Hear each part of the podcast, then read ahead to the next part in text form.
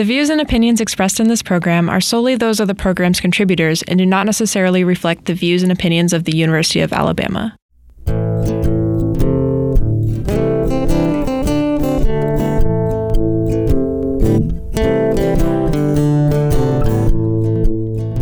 Thank you for listening to Bless Our Hearts Alabama Quilt Bag Stories.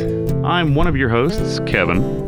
And I'm the other host, Lizzie. Bless Our Hearts is a podcast about the stories of queer people living in Alabama. Today, we're going to be talking to Kendall. She's here to tell us about her experience running for homecoming queen as a queer person at the University of Alabama.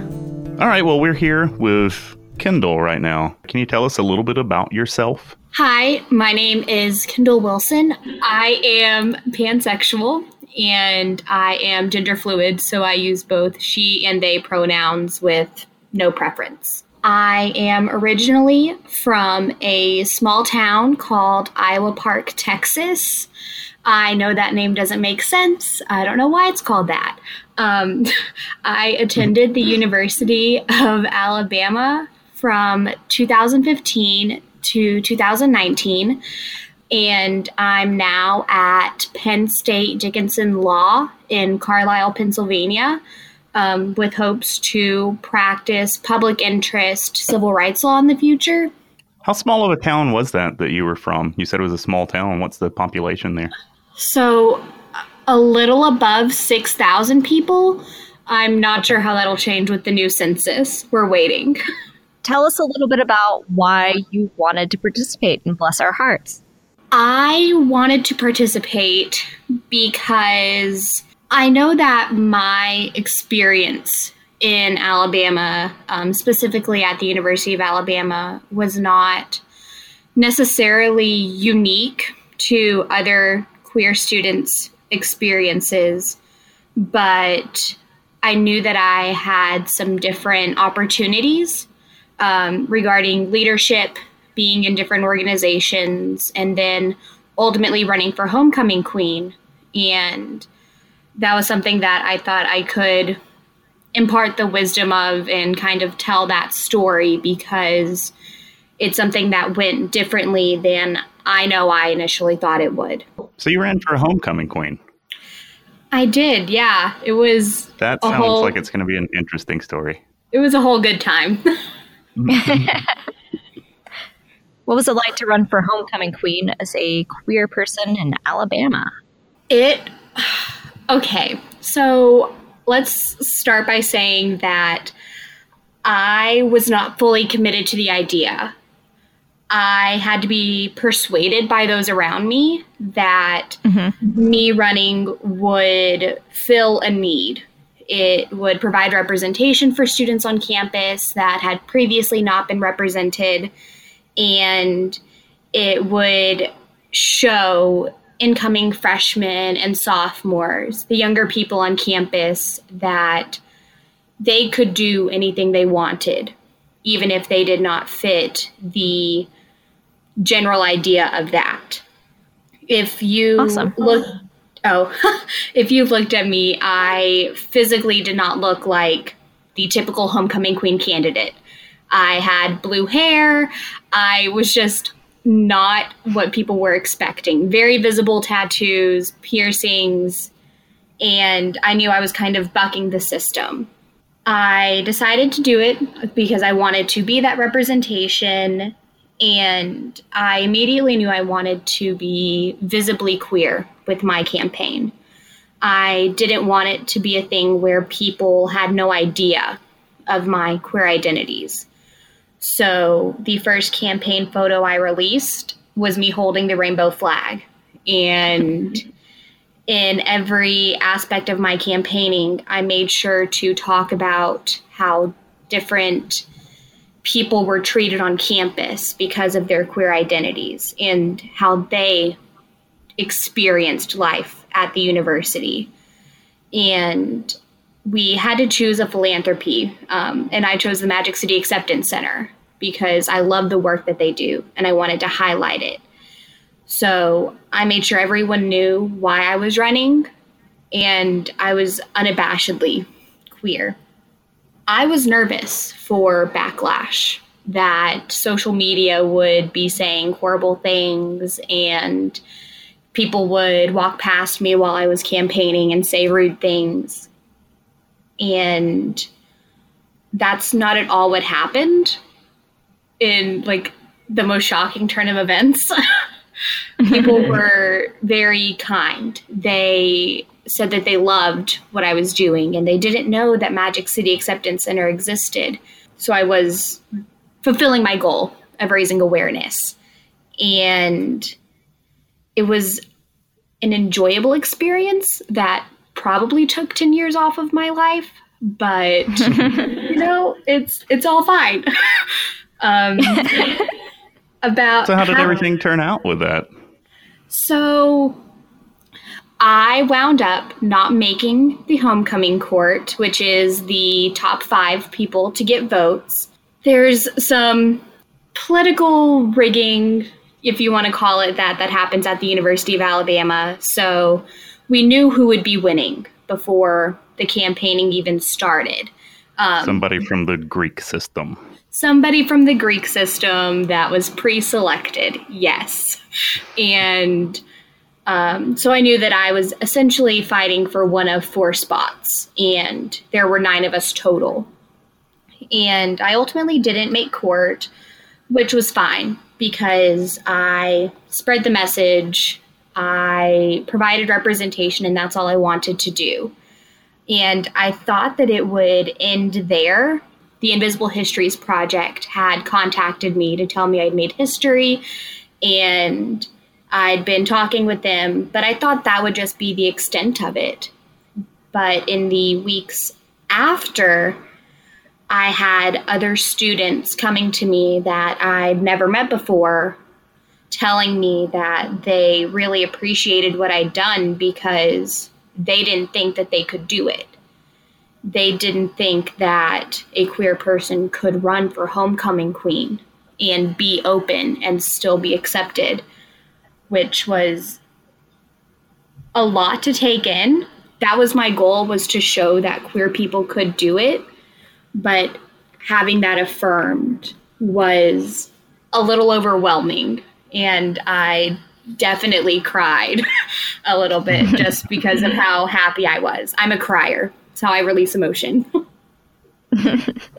That's amazing that you did that. And we had talked to someone earlier who um, kind of expressed the same thing as you, in that you think that if you try to do something like this in Alabama, it's going to be a disaster. And uh, I know Tuscaloosa isn't really representative of the state as a whole, but I think it's nice that that you didn't have a whole lot of hate mail and things. And uh, I mean, were how surprised were you that you didn't have to deal with anything like that? I was incredibly surprised. Um, campaigning starts on a Tuesday. So that Monday night before, I'd met with some of the people that were going to be helping me campaign. And I was mentally and emotionally preparing myself, but then also telling the people that would be campaigning with me what to prepare for. That, you know, if somebody did say something, how I wanted them to respond because I wanted to make sure that even if the worst things were said about me, about queer students, that we responded in a positive way so we could just kind of move on because confronting that wasn't the goal of the campaign. Raising awareness for Magic City Acceptance Center was. Um, and we didn't need any of that. I gave like this whole speech and freaked myself out for no reason. And I was very thankful and grateful that the community was so welcoming and the other candidates I spoke with were also so incredible. I would do it all over again and not change a thing. If if you had made the homecoming court, that would have meant that you had to come out on at the stadium, right? Yes. Don't the were you prepared for that eventuality? I was. Um, so, because campaigning starts on a Tuesday and ends on a Tuesday, there's that weekend right in the middle. And me and some of my friends like went to the mall there in Tuscaloosa and said, if I have to go out on the field, what am I going to wear? Because at the time I didn't have any super colorful dresses or outfits. And mm-hmm. I said, if I make it, I have to have a rainbow dress or a rainbow jumpsuit or something to tell who I am and what I was doing. So I was preparing up until that Tuesday when we found out I didn't make court. I was ready to go. what kind of advice would you give to somebody who is uh, thinking about doing something this bold in Alabama? Have a good base of people around you um, that are willing to campaign for you, all the button making, coming up with a slogan and graphic designs. But beyond that, having people that can reaffirm what you're doing and can look at you and say, you're doing the right thing. You know, we love you, we believe you, and that's something that I needed throughout my week of campaigning of saying, you know, am I even making a difference? Is this going to be worth it? Having my friends next to me saying, this is worth it.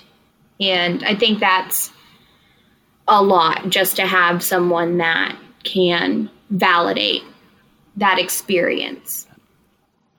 So, Kendall, can you tell us now that you're in Pennsylvania and off in law school, and maybe you have a little bit of distance, as somebody who's kind of lived in the South your whole life, can you tell us what it's like to be queer in Alabama for you?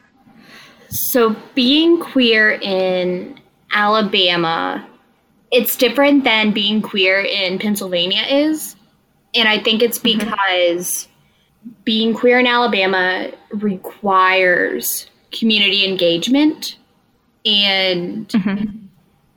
the it's an intentional engagement of building communities and sustaining them because that is the only way we can survive. Whereas, from what I've experienced so far in Alabama, that community engagement isn't necessarily there because I don't think it's as prevalent in their minds that it's something that could be used for survival. Um, do you do you mean Alabama or Pennsylvania? In Pennsylvania, I think that from okay. my experience so far, there's a lack of like a queer community uh, being here. Be and I mean, there's definitely queer people here, but there isn't a vivid, strong community that I can sense. And mm-hmm. I think it's because that queer community is not a lifeline for some people. It's not a way of survival here. Whereas I know being in Alabama, that queer community, sustaining it was important to a ton of people being able to stay above water and mm-hmm. keep going. And I think that grassroots effort that's within Alabama in that way is very different from what I've experienced in other people's or other people's other places. I mean, maybe a misunderstanding, but it, it, it kind of sounds like you're saying that sort of the inherent kind of fear that comes with being queer in Alabama has sort of made a tighter queer community in Alabama. Yes, that's what I experienced, where people would be openly queer in Alabama, but there was always a fear of backlash by hmm. The rest of the population. So we would naturally turn to one another and form a very strong community. And that is not in any way to say that the rest of Alabama is inherently bigoted and mm-hmm. unaccepting. Mm-hmm. But there was a fear there so we made sure to provide that community for people. And I have not experienced anything like that yet in Pennsylvania. Granted, I'm not very much established here. I've been here a little under a month, so maybe the community is hiding a little bit, but but I've not yet found that in Pennsylvania. Hey, have you got anything else you want to tell us about, or is that about it? I mean, nothing other than the fact that I'm very thankful for my time that I spent in Alabama. I'm thankful for being able to have that sort of very strong, close knit community. And after I finish law school, I do have plans of returning to the South to practice law there because I know there's work that needs to be done. Oh, really? Voluntarily coming back? Yes, I only really came up to Pennsylvania because uh, this law school that I'm at offers a very um, thorough civil rights and public interest program, which is what I wanted to do. And then they mm-hmm. offered me a full ride scholarship, so I wasn't going to say no. yeah. No, I wouldn't either. but after I finish, I do have plans of returning somewhere. Not necessarily Alabama, maybe Mississippi, Tennessee, wherever I can help is where I want to go. Wonderful. We'll be glad to have you back. I miss it. I want to go back, but I can't for three years. well, it was very good talking to you. Thank you so much for doing this. Yeah, Kendall, thank you. It was great to talk to you. Thank you. Yeah, anytime.